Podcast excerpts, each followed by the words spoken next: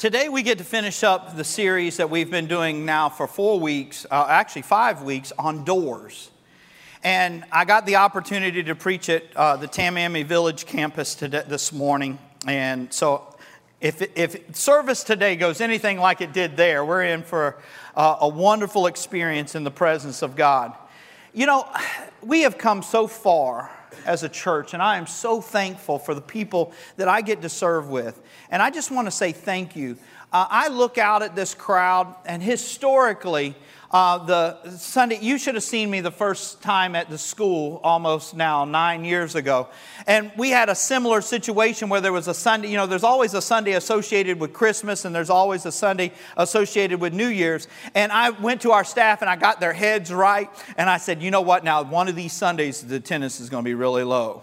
And, you know, and I said, I think it's going to be the one around Christmas time. So don't expect a lot. Don't let it get on you or anything like that. And we were jam-packed for Christmas like historically we are, like we were last week, standing room only. But I remember the first Sunday that I come that was associated at the school, that was associated with New Year's, and it was me and the twelve disciples. And I was like, oh my goodness, did the rapture take place? Did we miss it? Or, you know, because I'm always fifty-fifty, I think, at least according in Michelle's mind. You may or may not make it, man. But, you know, thanks for the grace of God and the mercy of the Lord. She believes I'm going to get in. But as a family, Michelle and I and our children and grandchildren, our, our, our daughter-in-laws, we want to express to you, thank you.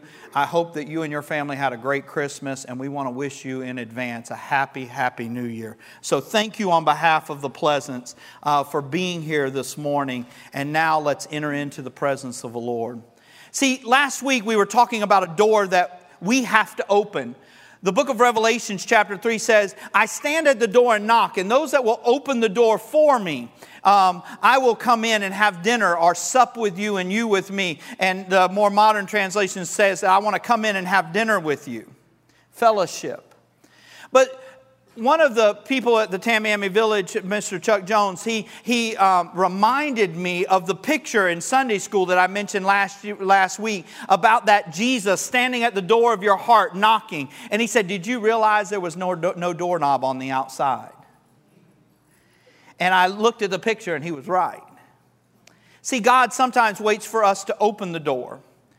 And when he, we open the door, it brings him into fellowship with us in such an intimate way. Can you imagine having, having dinner with Jesus?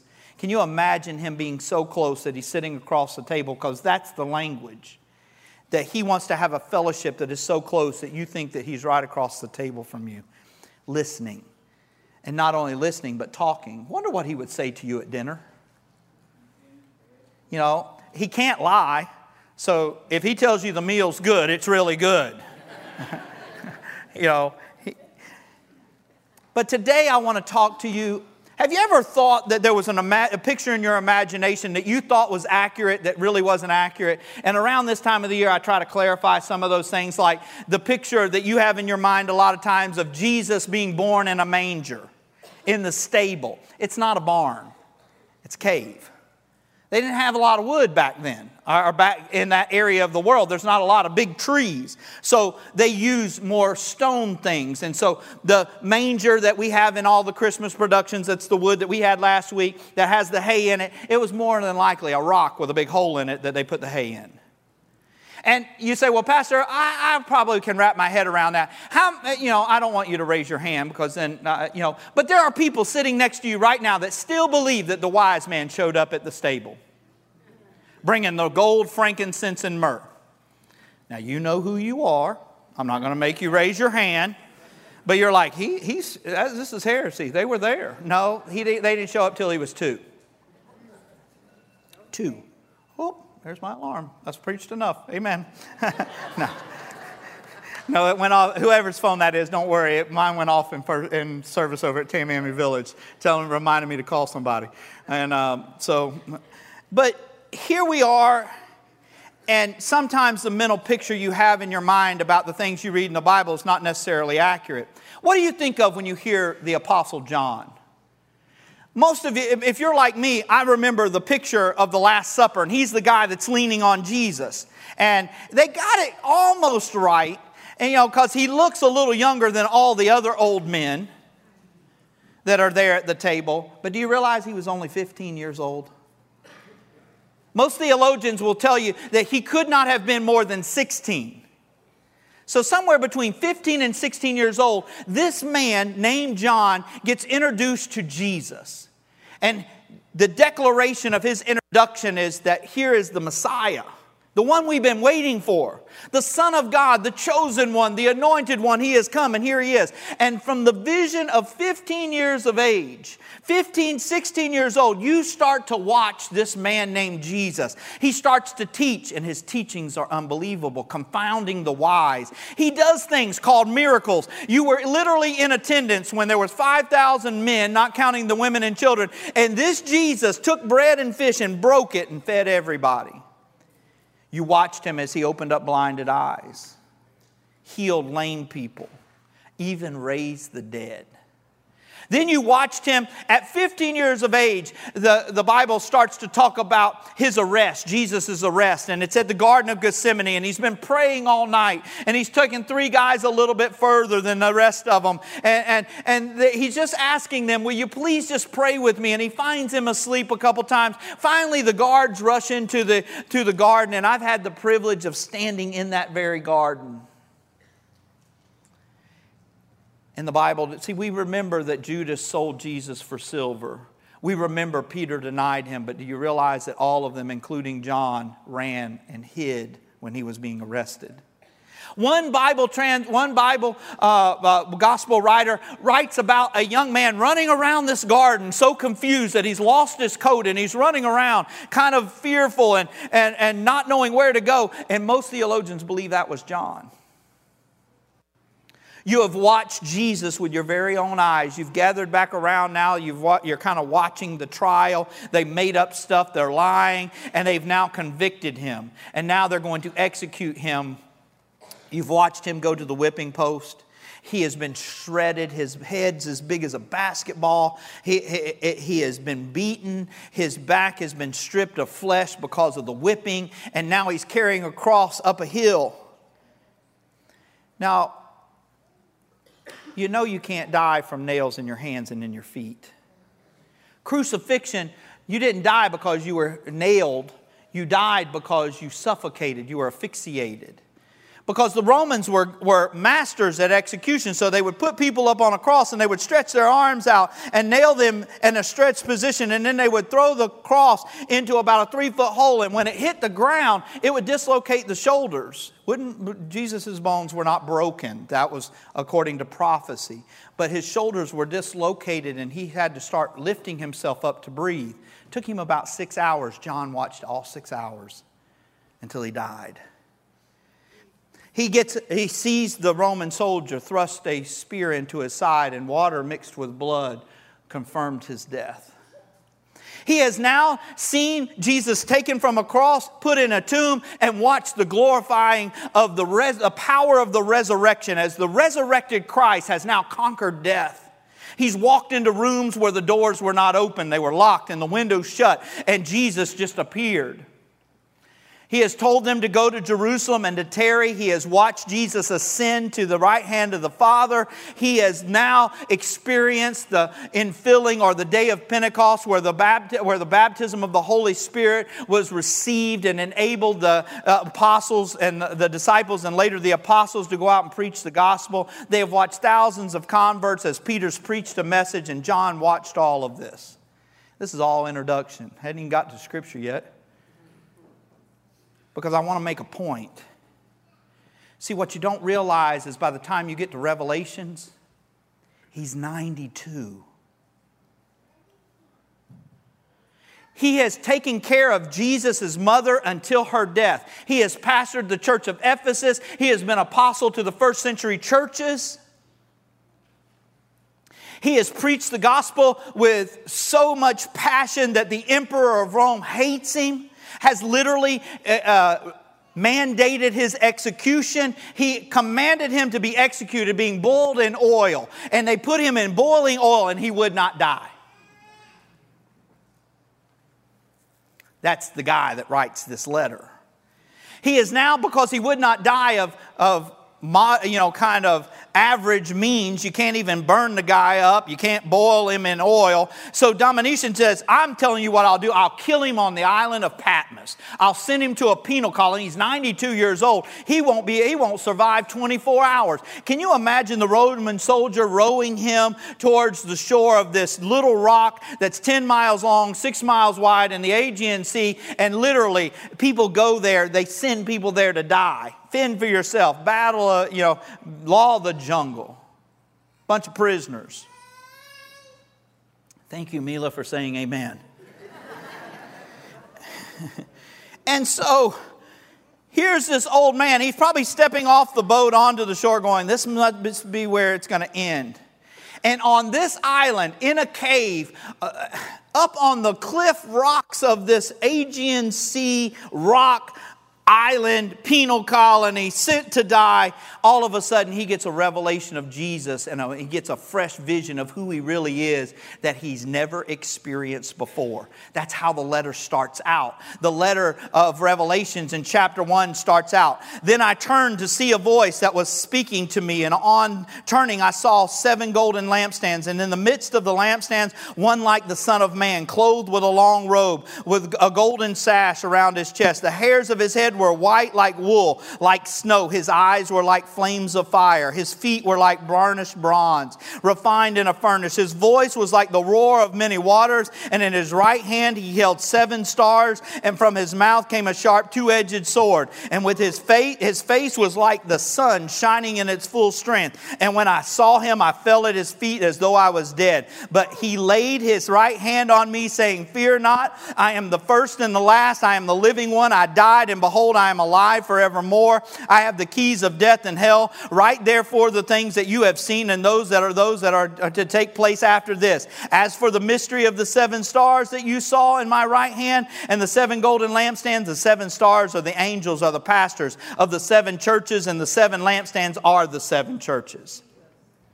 Can you imagine at ninety-two years old thinking you've seen everything Jesus has got, to go thinking you're going to die, and now you are getting a vision of Him like you've never seen Him before? Folks, we are standing at the edge of twenty nineteen, ready to walk through a door of opportunity that none of us have ever experienced before. And some of you have been following the Lord for fifteen minutes, some for fifteen hours, some for fifteen days, other for fifty years. But let me tell you, there is a Jesus that you have have not seen yet, that He can reveal Himself to you and give you a brand new revelation and birth a brand new flame of passion in your heart again. And during this vision, this Jesus, this glorified Jesus, hair white as wool, eyes like flaming fire, voice like the roaring of water. This guy, ninety-two years old. Now, he's, can anybody bear witness with me and say amen? This guy has seen a lot in ninety-two years. And he sees this Jesus and does what any normal man would, pass out.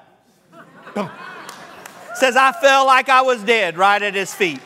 Amen. See, sometimes when you just fall out, you get close enough. When you get past who you really are and think you've seen it all and done it all, and those of us that have been, I just preached at Tamiami Village, a retirement community, and they are excited about going into twenty nineteen because they expect to see Jesus in a brand new way. Some of you have seen Him as your Savior, some even as your healer, some as your Redeemer or your Deliverer, but He is much, much more than the little things that you've experienced in your life.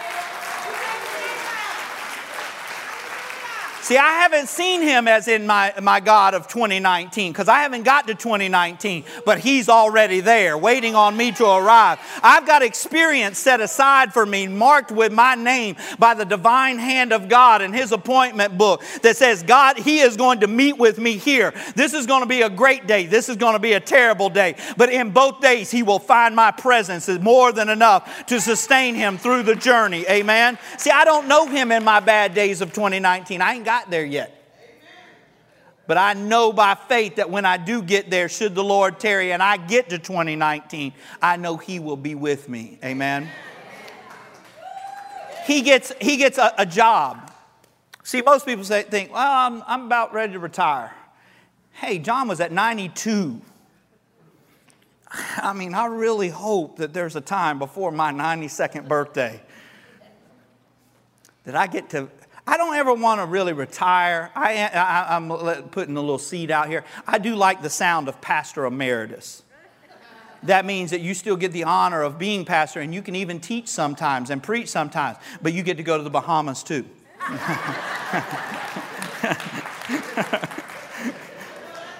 Keep that in mind, Alex, and you know, keep that, get that in your heart.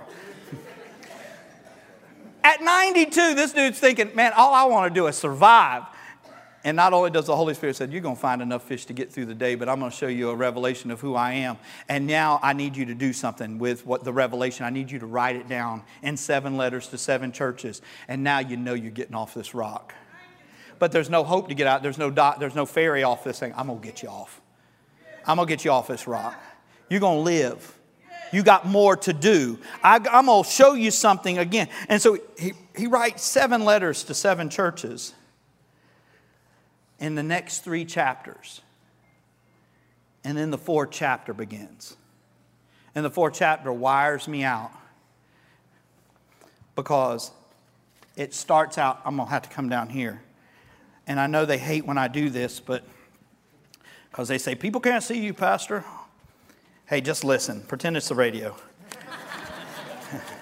Because what happens in the fourth chapter is in the fourth chapter, John sees a second vision greater than his first vision.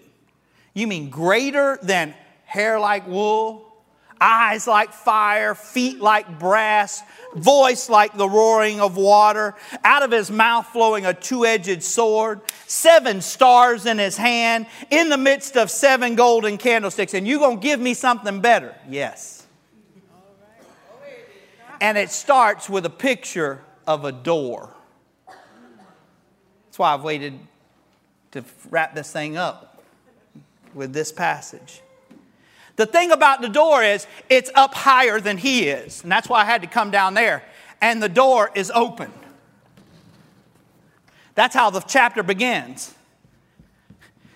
Listen to how it begins. I'm going to read it to you. In Revelation chapter four, verse one, it says, after this I looked, and behold, a door standing open in heaven. And the first voice, remember the one that spoke to him, that knelt down and put his right hand on him and said, don't worry about it. It's going to be okay. You're not going to die. The voice of the one that created everything. The voice of the had the authority to step out into nothing and start talking, and things start happening. The same voice that calmed him down in chapter one is now the voice talking from the other side of the door. And I heard him speak to me like a trumpet. And he said, come up here and I will show you what must take place after this. Now, this is important because so many times we are begging God to come to where we are. I'm going to give you some revelation. He's already there. You may not feel him. You may think he's a million miles away, but the book says he is everywhere all at the same time. So he is where you are, even though you're begging, God, please come get in my mess with me. He's there. But he can also be there. See, that's the cool thing. He can do both, but we can only do one at a time. And you know how many times I've preached to you that if you want to see God in a fresh way, you're going to have to be willing to participate.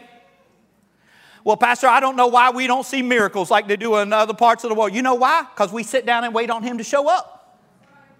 And we're just sitting there. And he said, if you'll just participate like they do on the other parts of the world, you'll see what they see. And he, the Bible says, I gave it, I heard an invitation, a voice saying, come up here. See, most of the time we're begging God to come down to where we are. But if we ever decide to go where he is and where he's offering us the invitation to come to, let's get his perspective and come up here. See, he didn't, the, the second part of this didn't even show up. So now I've preached down here. We see the door up there and we have a choice. The vision didn't start down here. All he did was hear a voice. But the moment he decided to go wherever that door was, and he decided to go up to wherever the invitation was coming. I'm coming, Lord. The door's up there and I'm down there. And I prayed twice for you to bring the door to me and it didn't move. So I'm just going to go through the door up here. And the moment that he walked through the door, verse two starts. Didn't start down there. Started when he got right here to walk through. The moment he walked through. Listen to how verse two starts. And at once. Once I walked in. Once I took a step past the threshold, once I got in the door, at once I was in the Spirit. And there before me was a throne in heaven with someone sitting on it. And the one who sat there had the appearance of jasper and ruby. A rainbow shone like an emerald encircled the throne. Surrounding the throne were twenty-four other thrones, and those seated on the on them were twenty-four elders. They were dressed in white and had crowns of gold on their head. From the throne came flashes. Listen to this. This is important. From the throne come flashings of lightning, rumblings and peals of thunder. In the front of the throne, seven lamps were blazing. They were the seven spirits of God. Also in the front of the throne, there, there was that what looked like a sea of glass, clear as crystal. Now, you just saw him in chapter one, eyes like fire. He takes one more step past another opportunity, an open door moment, and now he's seeing him glorified on his throne. Ooh, he can't even describe it. He's saying, what, what did I see? He said it was like rubies and jasper, emeralds and pearl. It was unbelievable. I, I can't even describe it. The best thing I could do is say, think of the biggest jewel you ever seen and the shi- and the brightness of it. His face was like the sun. It's, uh, I thought I saw a rainbow. Now here's the cool thing. Jesus is sitting on the throne, and everything about this throne is described as chaotic. Everything that's listed behind the throne sounds like a storm, doesn't it? Rainbows. When do, when do you see a rainbow? After it rains, right? Amen. How about lightning? When do you see lightning? It, wasn't that happening behind his throne? I saw lightning and rolls of thunder.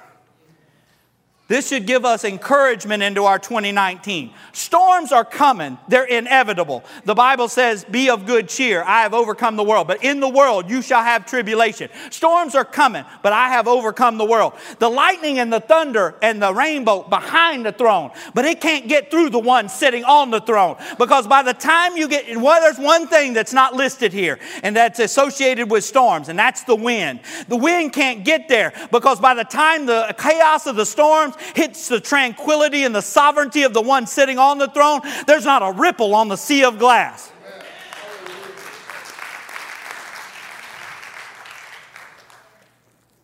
Not even a breeze.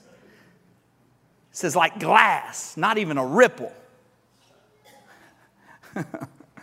And here's the good, good part. Nikki, if you, if you will start now walking slow, coming to the piano, I can stop. One more cough drop. See, there was something else in the room too that God wanted John to see. Not just was just him glorified on the throne that could stop the chaos of storms and bring such tranquility that the sea in front of him didn't have a ripple on it.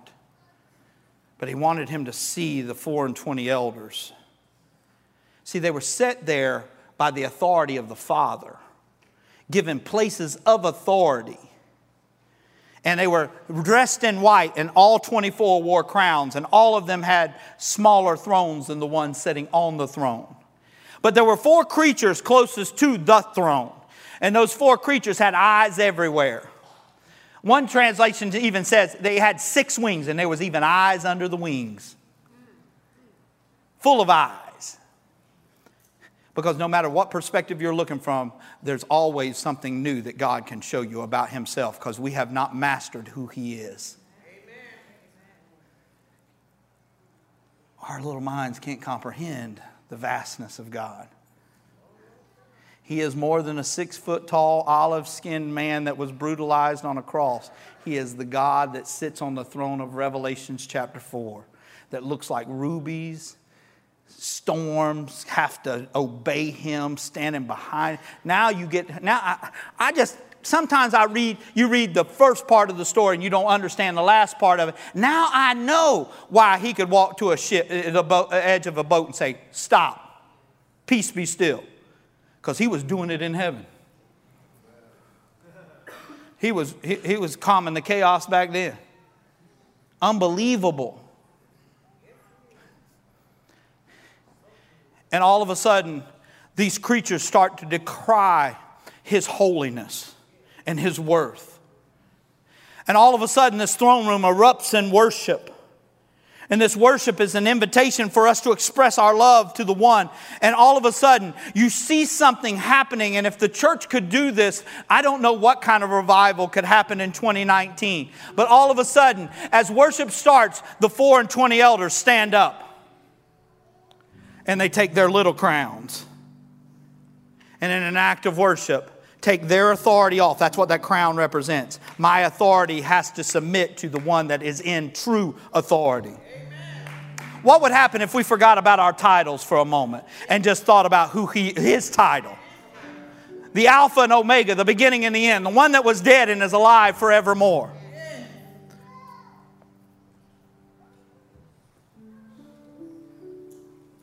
And they took their authority represented by the crown, and they start to pitch it at the feet of the throne. And the next thing is the, one of the most important things. And all twenty-four elders fall to their knees in worship.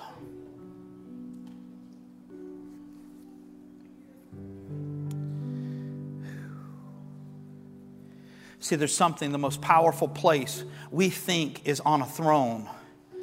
But the most powerful place for the church is not on the throne with the one on the throne, but it's on our knees, surrendering our personal agendas to the one that is the author of it all, and saying, I will find myself in a position of humility, and in an act of worship, I will take my crown off. I will get off of my little throne, and I will kneel down, because you're the only one truly worthy of worship. What would happen in twenty nineteen is that before we get there, the church get off of their little thrones, and we fall on our knees before the one that truly has given us the open door opportunity. And we start with an act of worship. What is the act of worship, Pastor? Will you tell me, please, so I can participate? See, I found it over in Tamiami Village, because in, I went in there thinking, I, I, I was thinking all morning about what, what do I want to do? What do I want to accomplish in twenty nineteen? And I was thinking about my throne or my place, my position of authority, my crown. And, and, but a true act of worship is not about you. And by the time I finished preaching this over there, I said, God, I'm not concerned about what I want to do in twenty nineteen. Let me get down on my knee and find out what you want to do in me and through me in twenty nineteen. Why don't I find out what you have in mind first? Because if I can find out what you have in mind, my whole life can be an act of worship.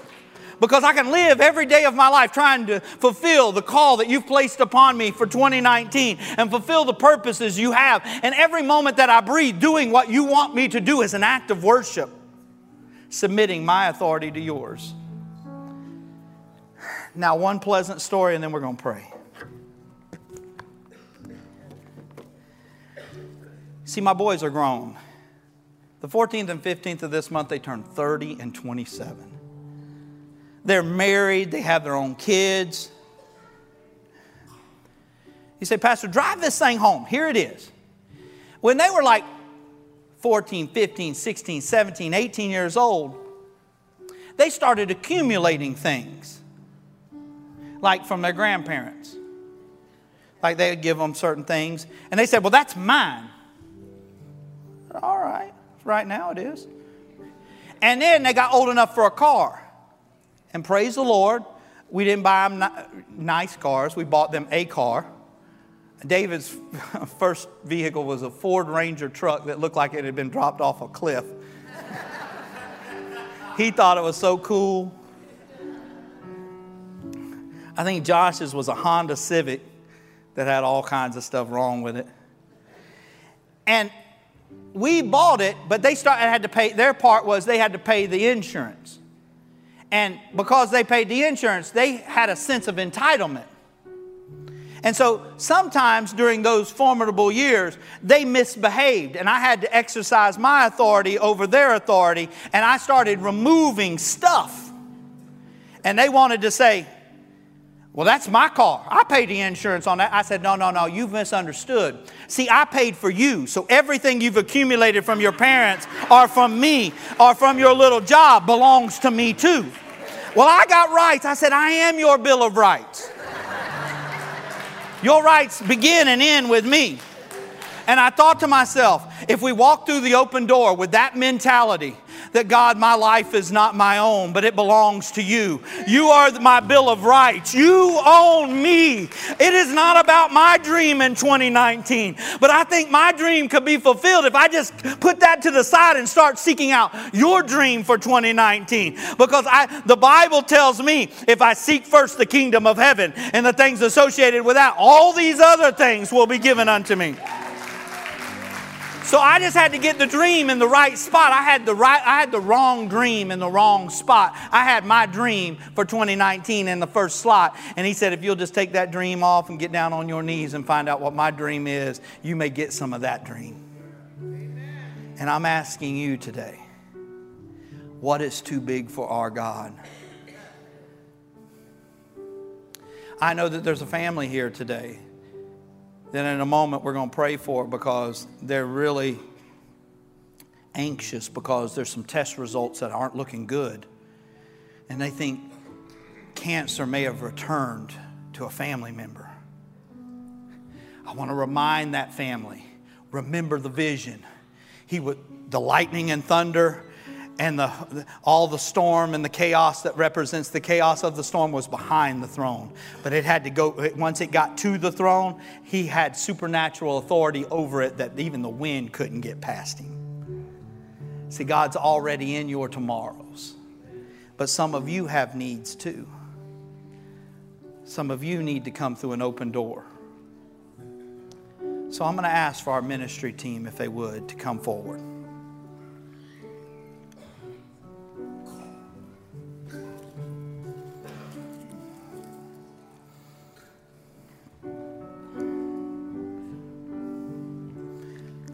And as a congregation, I'm going to ask you to stand. It's easier for people to move that way.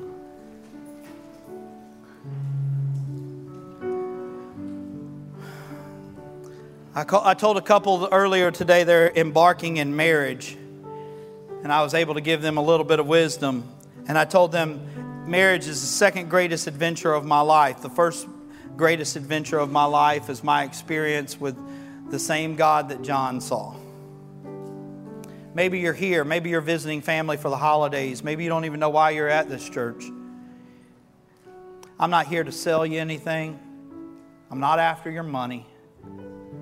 But what I can tell you is if you feel like there's a hole in the middle of you, if you feel like that you've tried all different types of things to fill, and every time, everything that you have tried to fill that void in your life, and it comes up still feeling empty, I promise you, if you find an invitation to come forward and find yourself in fellowship with the same God that John saw, he will walk with you every single day of your life, and he will be enough to fill the vo- void in your soul. I promise.